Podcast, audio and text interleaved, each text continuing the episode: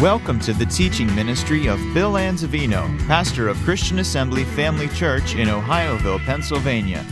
We pray you are challenged in your walk with the Lord through the following teaching. For more information about Christian Assembly Family Church or to subscribe to our free podcasts, please visit us on the web at cafamily.net. Let's pray. Father, as we approach the study of your word this evening, we do so with great reverence and humility, acknowledging that your word is not just intellectually learned, but spiritually discerned and perceived. And so we invite your Holy Spirit to awaken within each and every one of us that which is necessary to hear what thus saith the Lord. Give us ears that hear, hearts that receive, minds that are open and we give you permission to change us by what we hear from glory to glory, that we may emerge as not just hearers, but doers of your word, carrying out the purpose of your will, conforming to the image of Jesus, and becoming that for which he sacrificed his life and shed his precious holy blood. I thank you for utterance in the Holy Ghost. And as always, we'll continue to give you the praise, honor, and glory that you deserve for all things that are achieved among us tonight. In Jesus' name, amen. Hallelujah. Amen. Anyone need a copy of the notes? Just kindly raise your hand. Our title this evening is Revival. Promote or prevent it? Would you want to promote it or prevent it? I'd rather promote it collectively among us and individually in all of our lives. And to revive just means to make alive once again. Amen. To resurrect something. Second Chronicles chapter 7 verse 12 will be our text. Look at through 14. And the Lord appeared to Solomon by night and said unto him, I have heard thy prayer and have chosen this place to myself for an house of sacrifice. If I shut up heaven, that there be no rain, or if I command the locusts to devour the land, or if I send pestilence among my people, if my people, which are called by my name, shall humble their neighbors. I just want to make sure you're awake on Wednesday evening humble themselves and pray, and seek my face and turn from their wicked ways. Then will I hear from heaven and will forgive their sin and will heal their land. Notice the things he will do. I will hear, I will forgive, and I will heal. Hallelujah. He will, he will, he will. The temple just got complete, completed. The work was done. They offered a sacrifice. The fire of God fell. Hallelujah. God's fire fell among the people. The glory was seen among the people. They couldn't even stand and minister for by reason of the cloud. It filled the temple of God. When this occurred, they bowed before the Lord. You don't have to prod anybody to worship when the glory is seen, when the fire falls and the power of God is on display like that. They fell before the Lord, they bowed before the Lord on the earth, and they began to worship the living God. Eight days later, the Lord again appears to Solomon, and what does he do? He reveals to him some things that will promote or some things that will prevent revival among the people. And by that I mean God's presence, His power, His glory being on display among the people. And what we discover is disobedience and rebellion will always shut down the move of God. But where you have obedience and repentance coming together in the lives of people, there'll be a display of God's awesome power that will create a revival of blessing and God's presence among them. So, in these verses of Scripture, notice the four things he said that will either promote or prevent revival from occurring. He said, Humble yourself, number one. He said, To pray, number two. He said, To seek, number three. seek, and then what? Turn or repent. Those four things. We're going to talk about those four things tonight. Since we're in this time of really waiting on God, fasting and prayer. By the way, has anybody here already been refreshed just by spending a little bit extra time in the presence of the Lord during this time of waiting on God and fasting and prayer? I know I have. I've been refreshed beyond measure. I got to fire my bones. If you think I was fired up before, you better look out. Because I'm telling you what, I'm set ablaze. My heart's set ablaze and I'm on fire for the living God. What about you? He wants us to be enthusiastic about His work. He wants us to be set ablaze. He wants us to be on fire, a fire within our bones, praise God. A renewed, a revived interest in the things of God. God doesn't change, man changes. Our perspectives change. Our thoughts change. Our actions change. Our behavior changes. But God is always constant. He is always the same yesterday, today, forever, and always. Amen? Always the same. Okay, first of all, the first thing that prevents revival is pride. Because you see, promoting it is they will humble themselves. But what's the opposite of humbling yourself? Pride.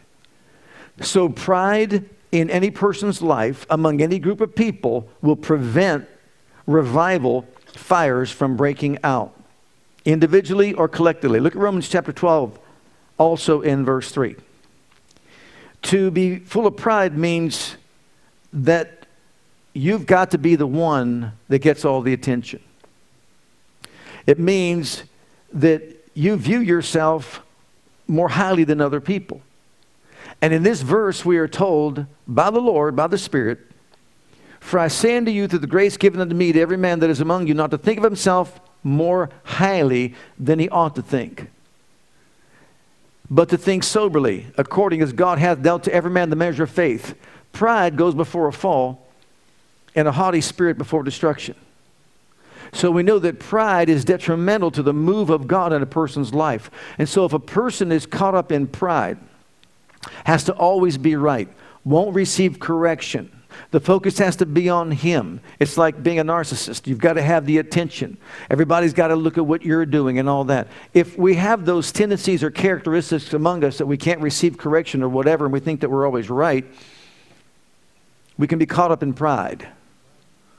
And God doesn't want us to be full of pride, it'll bring us down. And then also look in the book of Revelation, chapter uh, 3 and verse 17, the first part of the verse. Because thou sayest, I am rich and increase with goods and have need of nothing, and knowest not that thou art wretched and miserable, poor, blind, and naked. There's not time to really teach this. We did it before. But they, as a church, the Laodicean church, were caught up in the pride, and they felt they didn't have need of anything. They had it going for them. And Jesus says to them, You think you have it. You think you're rich. You think you're increased with goods. You think all this. But you know what? You're poor, you're blind, you're naked. And that just cut right to the quick. It hit them where they live when he said that. Why did he say it? To bring them down. To show them the need to be humble and realize that apart from him, they couldn't have anything. In the book of Proverbs, chapter 6, we are told that God hates pride or a proud look. These six things does the Lord hate. Yea, Seven are an abomination unto him. Notice the word abomination. Not a good word. I would say he detests it. But notice he doesn't talk about some of the carnal, physical sins. First thing he says is a proud look. A proud look. So, in other words, someone that's caught up in the pride. It's an abomination to him. Because you see, he doesn't see correctly. Look in James chapter 1. I'm chapter 4, rather. And verse 7 Submit yourselves therefore to God, resist the devil, and he will flee from you. Why? Because God resists the proud and gives grace to the humble. So, if God resists the proud, then when a person is full of pride, or if a group of people, if that group is full of pride, then there's God resisting. I don't want God's resistance. I want God to unleash his miracle working power among us, upon us, in us, and through every single one of us as we recognize our need to humble ourselves before Him. So, getting caught up in the pride is not a good thing. It's a destructive force that will stop revival fires from burning. Okay, what promotes revival fires? And that is humility. It means to bow oneself down. It means to submit to the authority of someone else or of another. And of course, since God being our supreme authority, He wants us to do what? Bow down to Him and surrender to Him. Look at 1 Peter chapter 5 and verses 6 and 7. Humble yourselves. Notice it's not something someone else can do for you. Humble yourself. God is speaking to all of our hearts and minds right now. Humble yourself, therefore, under the mighty hand of God. Why? That he may exalt you in due time. God wants us to humble ourselves before him. Hallelujah. Uh, can you back that up to verse 5, Brother Paul? Can you do that? He wants us to submit ourselves one to another in the fear of the living God. He wants us to recognize that we have need of each other and that no person in the body of Christ is an unused member and that we're all to esteem each other as more highly than even ourselves. So he says, likewise, you younger, submit yourselves unto the elder. Yea, all of you be subject one to another and be clothed with. Did you put on your cloak of humility this, this evening when you came to church? Clothe yourself with what? Humility. Why? Because God resists the proud, but he gives grace to the humble. So humble yourselves, therefore, under the mighty hand of God, and he will exalt you in due time. Cast all your cares upon him because he cares for you.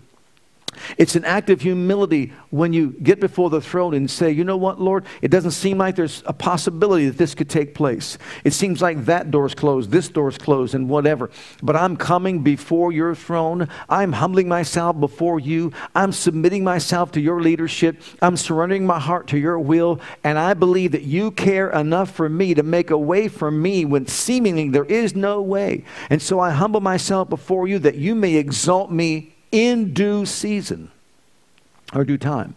In other words, it will take place as long as we persevere and stay faithful and continue humbling ourselves before Him. Look in John chapter 15 and verse 5. Here's the reason why we all should have a humble heart and attitude I am the vine, and you are the branches. He that abides in me, and I in him, the same brings forth much fruit. For without me, there's a few things you can't do. No. Without me, what can we do? What can we do? If you really study the scriptures, here's what you find out. You find out that without him, we are nothing. We know nothing. We have nothing. We can do nothing. Would that be a reason to be humble?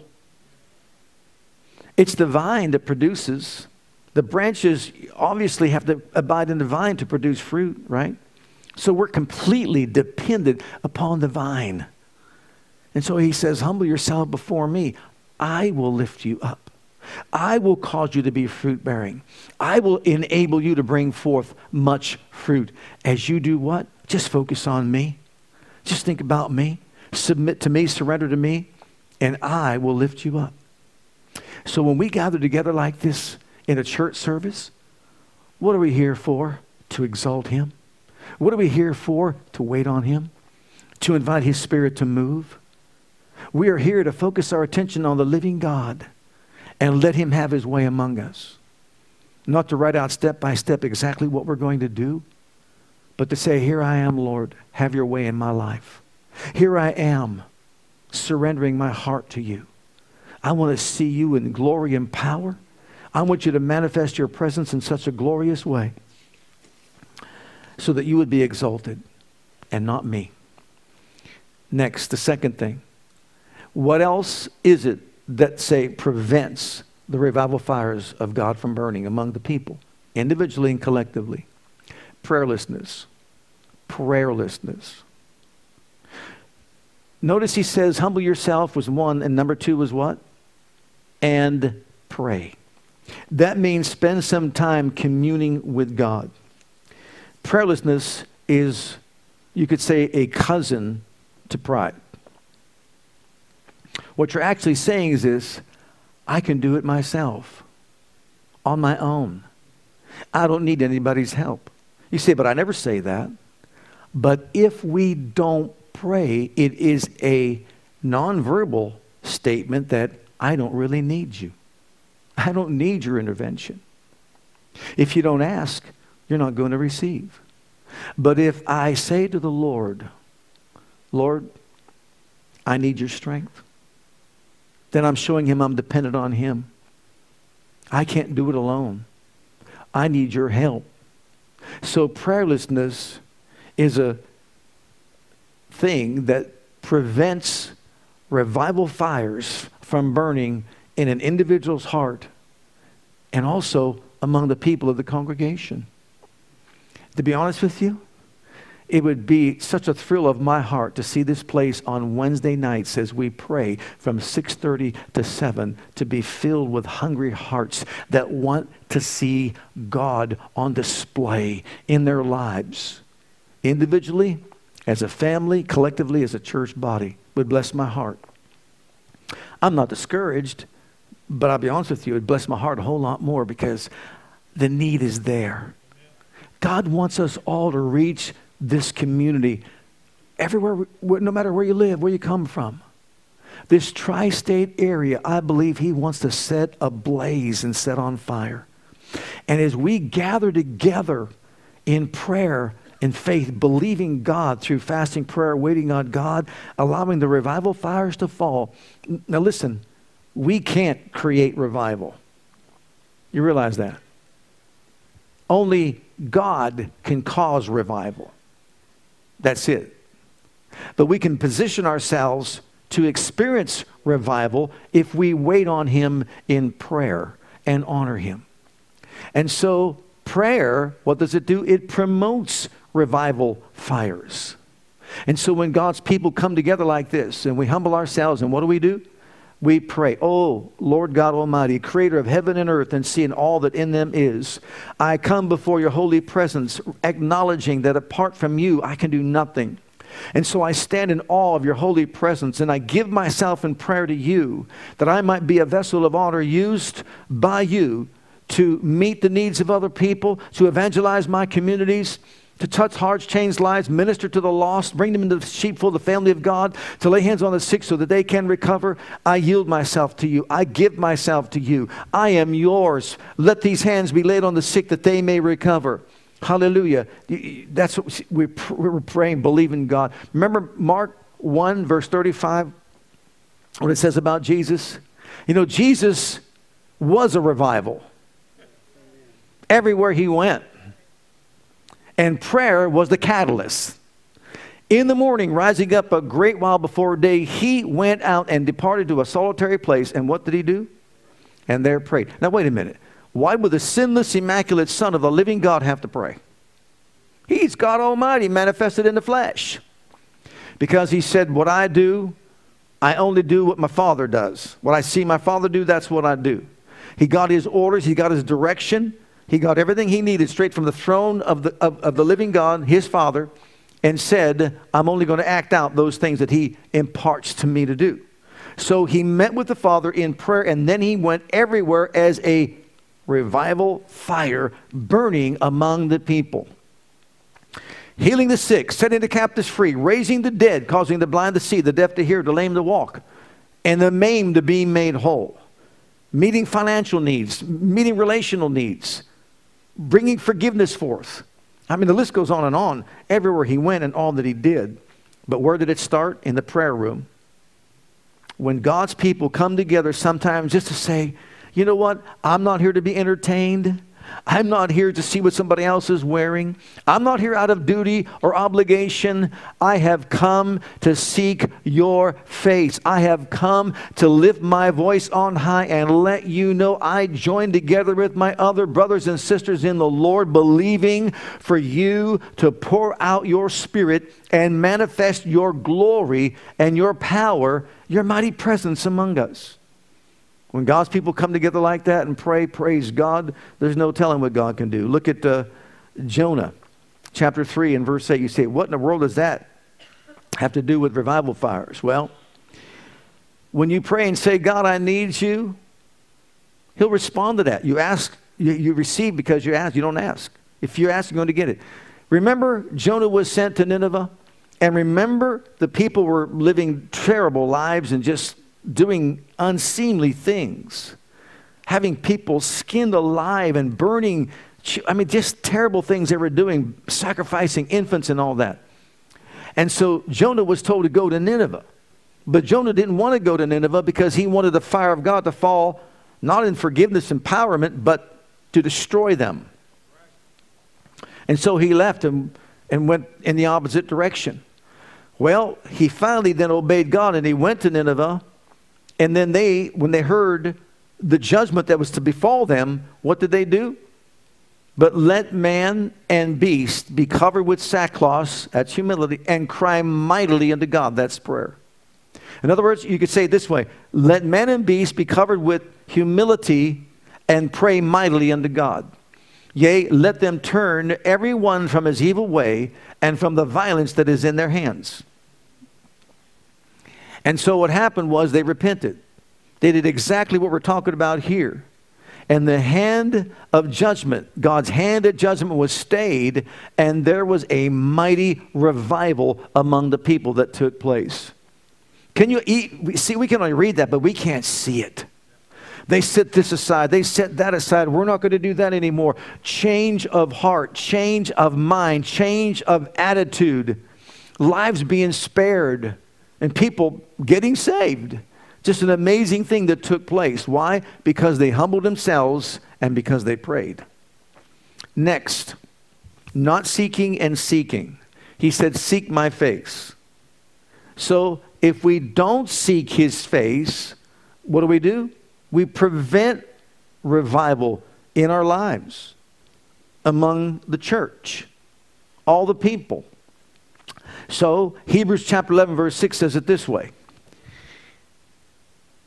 But without faith, it is impossible. Everybody say impossible. It's impossible to please him. For he that comes to God must believe that he is, and he is a rewarder of them that diligently what? Seek him. So if there's no seeking, there can be no reward. But when we seek him, there is a reward. And what does it mean to seek? To search. To search with all your heart, all your soul, all your mind, all your strength. To search. Pour every fiber of your being into diligently seeking what it is that God would have for you. So, seeking, you could say, then promotes revival fires. It promotes a greater working of God in our midst, in our individual lives, in our family, in the whole church body. Look at Jeremiah chapter 29 and verse 11. I know you know some of these verses. For I know the thoughts that I think towards you, saith the Lord, thoughts of peace and not of evil, to give you an expected end or a future and a hope.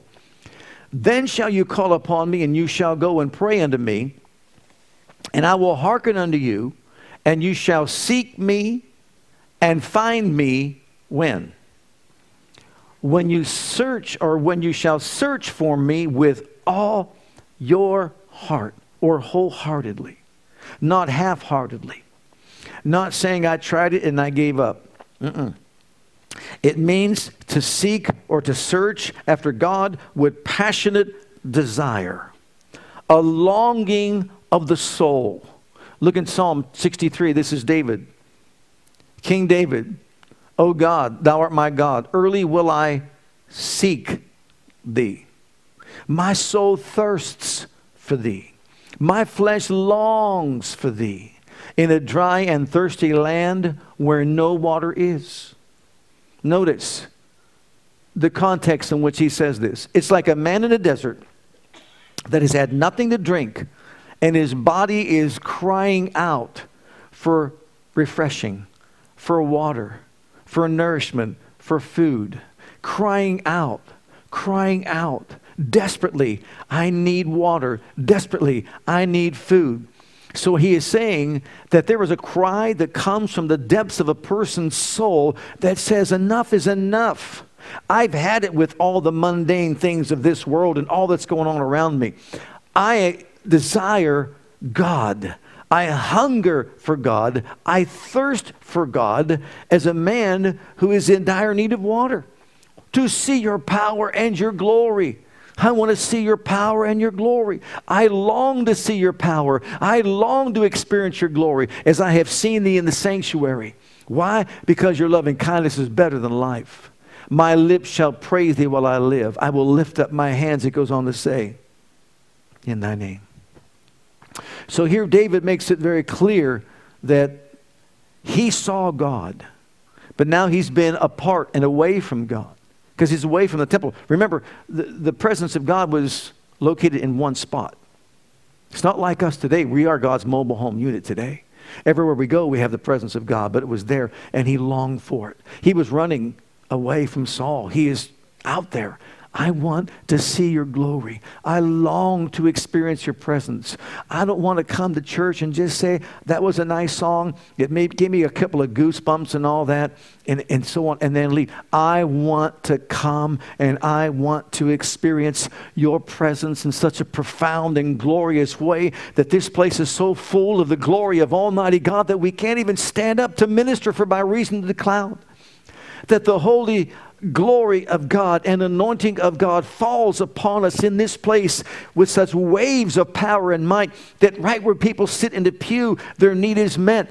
They're healed, they're delivered, they're set free, their bondages are being broken, praise God. Hallelujah. Is that your longing desire? You know, we could say, oh, that sounds good, but no, it's more than that. We long for it, we desire it. We don't want to come be a religious uh, institution, do we? Full of religious tradition that denies the power of God. We want God's power to save the lost, set the captives free, turn the addict's life around. Amen. That's what we long to see. Praise God. And God's power can manifest and will manifest that way as we wait upon Him. Look at Psalm 42, beginning at verse 1. As the heart pants after the water brooks, so panteth my soul after thee, O God. My soul thirsts for God, for the living God. When shall I come and appear before God? Oh, hallelujah. In other words, we set aside those wonderful little prayers that we just wrote out and all that, and we just roll up our sleeves and get to the presence and just say, Lord, you know what? I want you. I don't want what you do, I want you. I long for you. I long to walk and live in your presence. I long to, to reverence you in such a way that your manifested presence is realized in my life. I want reality. I want to see you for who you are. Don't you remember Moses says, Show me your glory. Show me your glory. Show me your glory. And he was so persistent in it that what did God say? I'll show you my back parts, but you can't see my face. Put him in the cleft of the rock, remember? Yeah. David wanted to see his glory.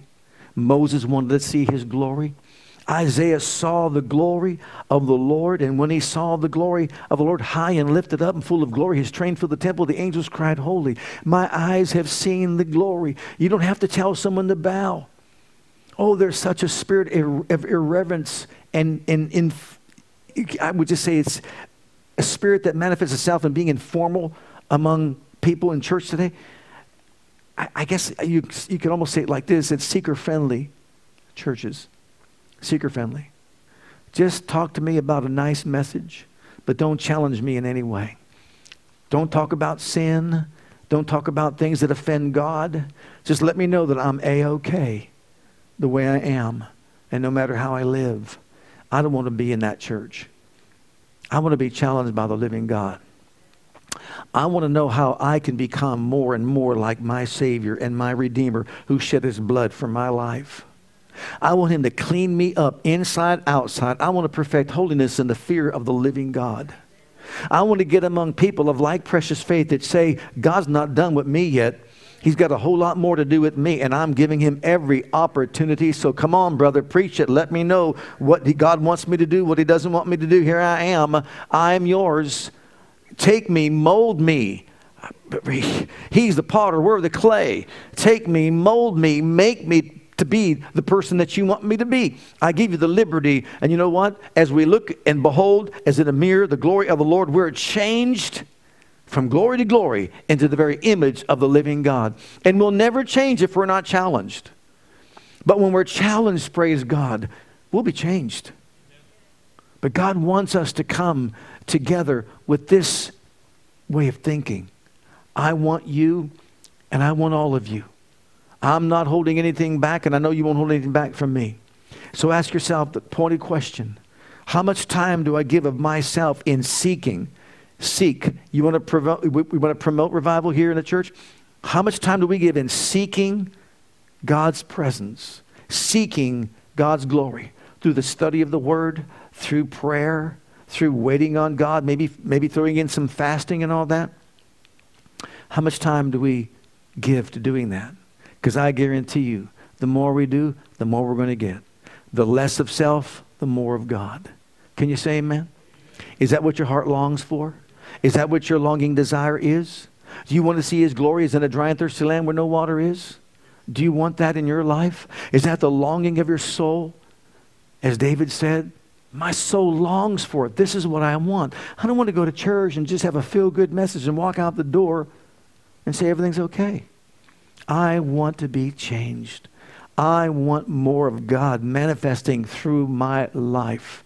I want to see the living God, praise God, in powerful ways in my life. And then the last one not turning and turning.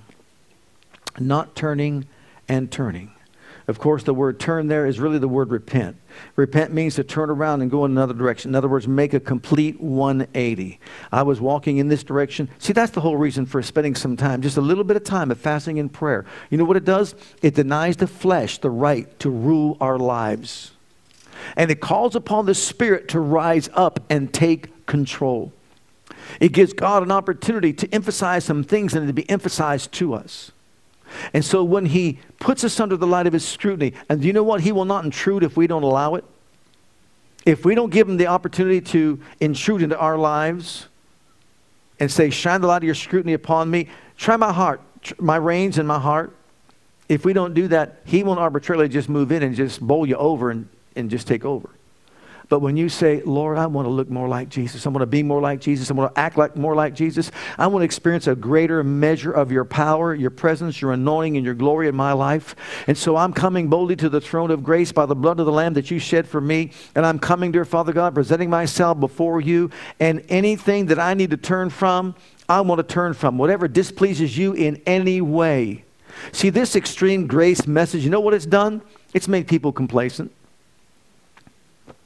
It's already done.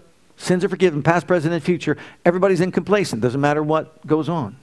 I don't believe that's the attitude we should have before God. I am a firm believer in this. The closer we get to Him, the more the chaff is burned away from our lives.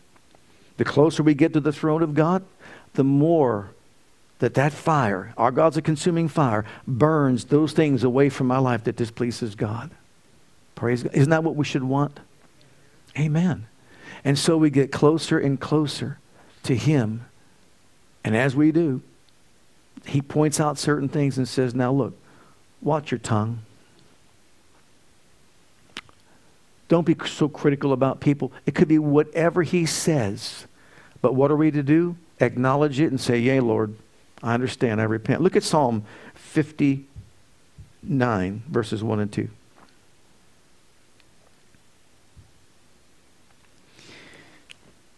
Behold, the Lord's hand is not shortened that it cannot save, neither his ear heavy that it cannot hear. But your iniquities have separated between you and your God, and your sins have hid his face from you. His face is his presence, his power, his glory, that you will not hear. So notice it's not a God issue, it's usually a man issue. God wants to pour out his spirit. God wants to manifest his glory. God wants to bow the heavens to the earth. God wants to show himself strong. But he's telling them that, look, you got to deal with some things. And if you'll deal with those things, then I will hear from heaven. I will show myself strong. I will pour forth of my spirit. So his arm is not too short that it cannot heal, deliver, and set the captives free. He said, But I can't hear what you're saying because there's something that's interfering. And we all should be that humble before God and say, Okay, Lord, what is it? What is it that I need to deal with? So if we don't repent, if we don't turn away from those things that could be short circuiting our relationship with God, then there can't be revival fires. But if we turn, and turn means to repent, it means to go in an opposite direction, to set that thing aside. And remember, it could be sins of omission as well as commission. In other words, neglect. I would I venture to say this for the most part in the body of Christ, it's probably the sin of neglect more than anything else. Omission.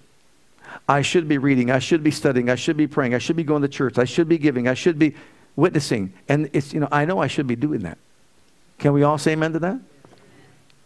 Absolutely. God never put a limit on himself. We could have all of him if we want. We could be filled with all the fullness of God, he said.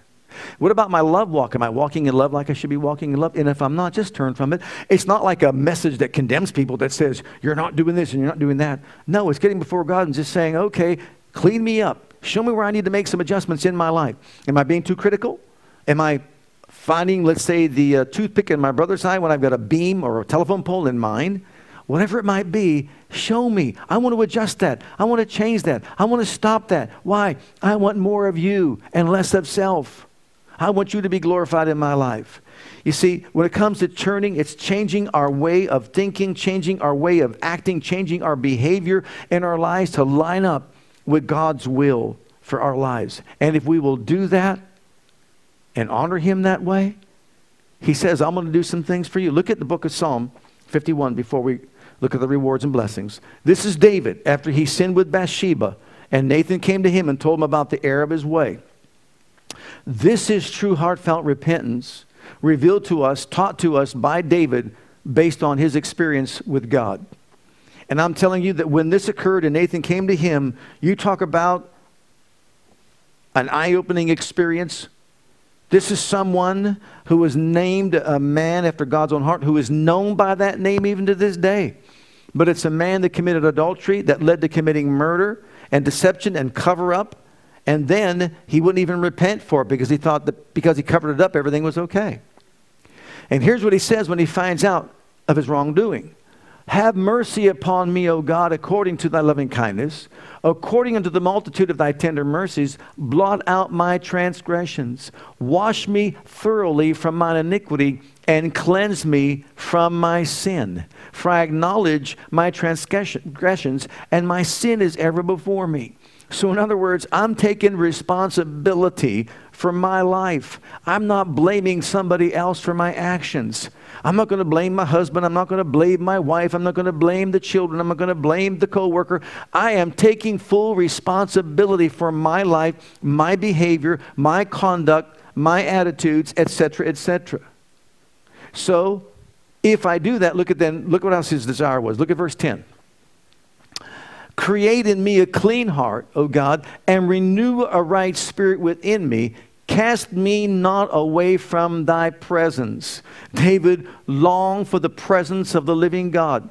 Take not thy Holy Spirit from me. Restore to me the joy of my salvation, of thy salvation, and uphold me with your free spirit. Paul in 2 Corinthians chapter 7 talked about worldly sorrow and godly sorrow. And godly sorrow is not to be repented of. But worldly sorrow is just being sorry because I got caught and the consequences that I'm going to suffer and endure as a result of my wrongdoing, I don't like.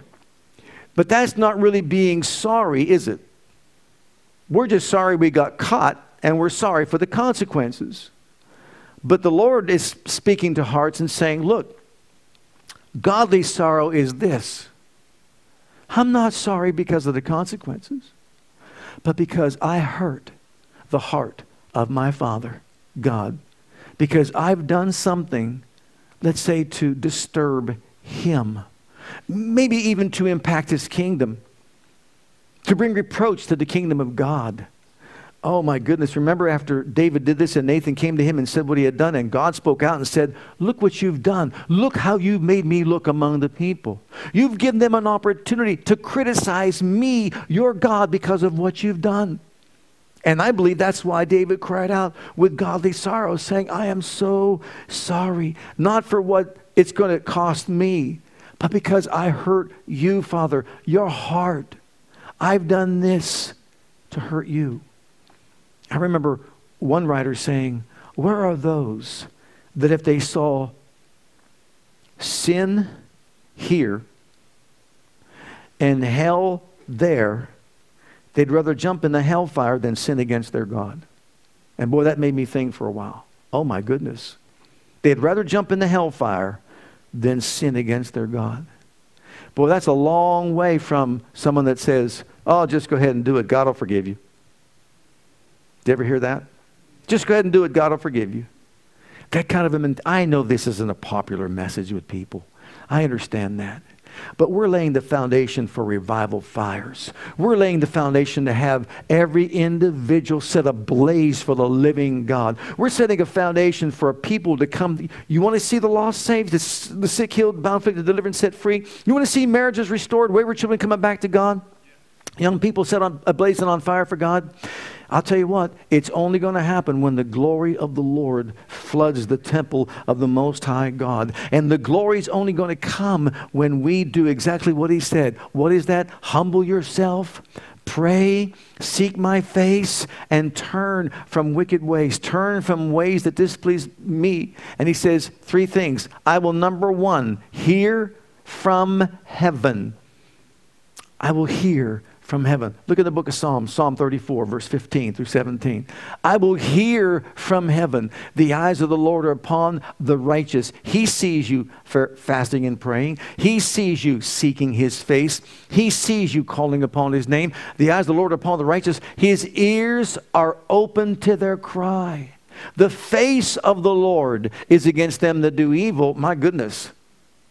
You don't want that to cut off the remembrance of them from the earth. The righteous cry, and the Lord hears and delivers them out of half of their troubles. All of their troubles. Oh, the eyes of the Lord are upon us.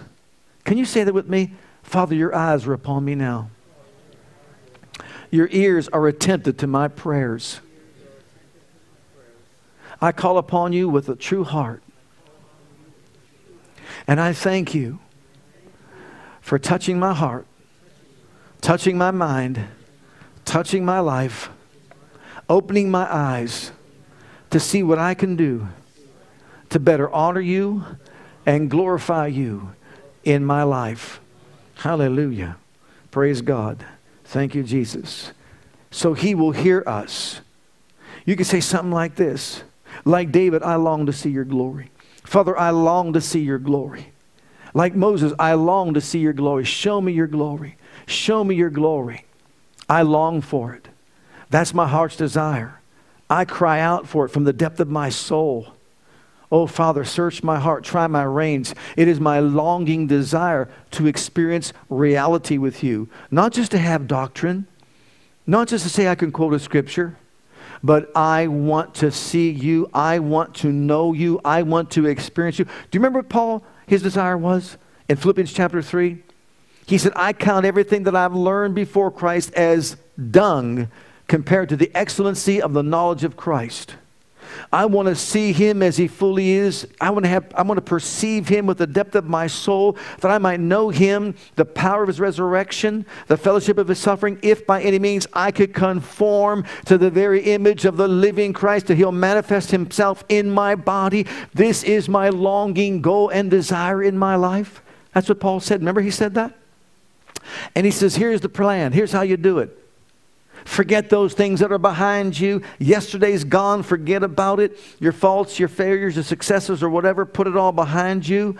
But then press toward the mark for the prize of the high calling of God. Press in, push in. Say, I want this. I want more of you, Lord. I want all that you have to offer. I'm pressing in. But then also, thirdly, he says, But now walk in what you know right now. Walk in what you know right now. Why? You're not going to get more till you walk in what you know. And so, as we walk in what we know, we're going to get a whole lot more from God. So, when we gather together and come together as a church body like this, a church family like this, and we walk into this sanctuary, we'll all be on the same page. We'll all have the same desire. Our praise and worship is not going to be because Tammy said, sing a little bit louder, sing a little bit stronger, sing. But no, it's going to be, I've come to see the glory of the living God. I'm going to sing until the glory comes down, praise God. I'm going to sing from the depth of my soul because I have to honor him for who he is and what he's done for me. I rejoice in the God of, of my salvation. Hallelujah. Glory be to God. You know how many people have gone to the other side in glory? They've come back to tell about it and said, We've heard the trees and the flowers singing the praises of Almighty God. People walking up and down the streets of gold, just jumping and shouting and praising the living God, praise God, that they serve. Can you imagine that? Isn't that how we should be on this end? Just loving God, worshiping God, praising God, longing to be in His presence. Amen. And then uh, He forgives our sins. Psalm 103, verse 3, part of our covenant rights. He will hear from heaven. He will forgive our iniquities. Look, He forgives all our iniquities. He heals all our diseases. He will do that. He'll forgive all of our sins. So sin is not an issue. Thank God for the blood. There is something greater than the power of sin, and that's the washing of the blood of Jesus Christ in the life of every individual person. See, the, here's the thought. It's if we don't acknowledge it, if we don't see it, if we, if we close our eyes to it, then of course we're being full of pride. But when God says, hey, you need to stop talking about your brother like that, stop talking about your sister like that, don't take it from the person that said it. Listen to the Spirit of God and just say, you know what, Lord, you're right about that. I'm going to change my attitude. I'm going to speak words of faith and love and power over the people that I know. I'm going to love on them like I've never loved on them before. I'm even going to love my enemies. I'm going to bake my enemy a cake. Do good to them that hate you. Pray for those that spitefully use and abuse you, and speak well of those that speak ill of you, that you may be perfect, mature as your Father is in heaven. He is good to the righteous and the unrighteous. He sends rain upon the righteous and the unrighteous. The sun shines upon the righteous and the unrighteous. Does it not? It provides for all. And that's how good God is. And it's the goodness of God that leads people to repentance. So God's a good God. He wants to be glorified and magnified among the people. And He wants us to experience the best that He has to offer all of us. And the way we're going to have it is through the glory of God manifesting here among us every time we assemble ourselves together in our individual lives, in our families, in our homes, etc., etc. So if we will do what? Humble ourselves, pray, seek His face, turn from wicked ways. He will hear from heaven. He will forgive our sin and heal. Finally, healing is the last thing. He's going to heal our land. And what does heal our land mean? Basically, he was talking about the temple there. In this place is set apart for him. We know the words were referred to the Israelites, he spoke to them, but still it's the same principle that applies to all generations of people because we're all the same kind of people. We're his people, called by his name. He said, If my people. He didn't say if the unsaved, he said, If my people. Unsaved people, they don't need a revival. What they need is salvation. But God's people that are saved, what do they need? Sometimes they need to be revived. They need to once again rise up and go forward in the things of God and be encouraged to do so, admonished to do so. So he said he would hear from heaven, forgive our sin, and bring healing to our land. And our land is everything that pertains to our lives. You ready for it? Everything that pertains to you spiritually, emotionally, physically, relationally, financially, everything that pertains to your life. He says, I will do what? Bring healing to your land. Whether it's your marriage, whether it's your children, whether it's your church, whatever. I'm going to bring, and who can do that but God alone? He will stretch forth his mighty hand and he'll see to it that he runs across, if need be, a million people to get to the person that says, I'm going to honor you, and by faith, I'm going to do exactly what you said, Lord. Now, my eyes are on you. I'll do my part. I know you'll do your part. What's our part? Humble ourselves, pray, seek his face, turn from ways. What's his part? Hear from heaven forgive our sins, and heal our land. Let's gather around this altar before we dismiss tonight. Hi, Pastor Bill here. I want to thank you for joining us today. On behalf of my wife Krista and Christian Assembly Church, I want you to know that we're here to serve you and your family.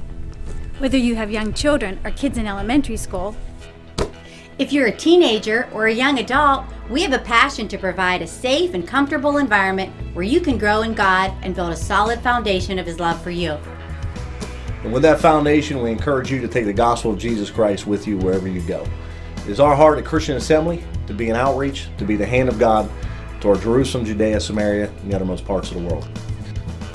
We want to join as the body of Christ to make one last trumpet call before the final trumpet sound and through a life of worship, bring in a harvest of people. With whatever gifts God has given you, we want you to be free to share those gifts and talents. Life is most fulfilled when we share God's love with others. And in all that we do, we want to demonstrate the power of the name of Jesus to the world through a ministry of excellence to God first and then also to you. So, whatever the situation, wherever you are, whatever you're going through, I want you to know that we love you and God loves you and has a wonderful plan for your life. And that plan begins by making Jesus the Lord and the Savior of your life. And if you've never made that decision yet, I'd like to invite you to pray a simple prayer with me. And if you will, Jesus will become your Savior and your Lord. Just repeat after me this prayer Heavenly Father, I come to you just as I am. And I believe with all my heart that Jesus died for my sins and was raised from the dead for me. I open the door of my heart. I call upon the name of the Lord. Lord Jesus, come into my heart. I now accept you and receive you as my personal Savior and Lord. Heavenly Father, I have called on the name of Jesus. I'm now your child. In Jesus' name, amen. Now, if you prayed that prayer with me, I encourage you to get into a good Bible based church where you can learn to grow in your Christian faith and experience. God bless.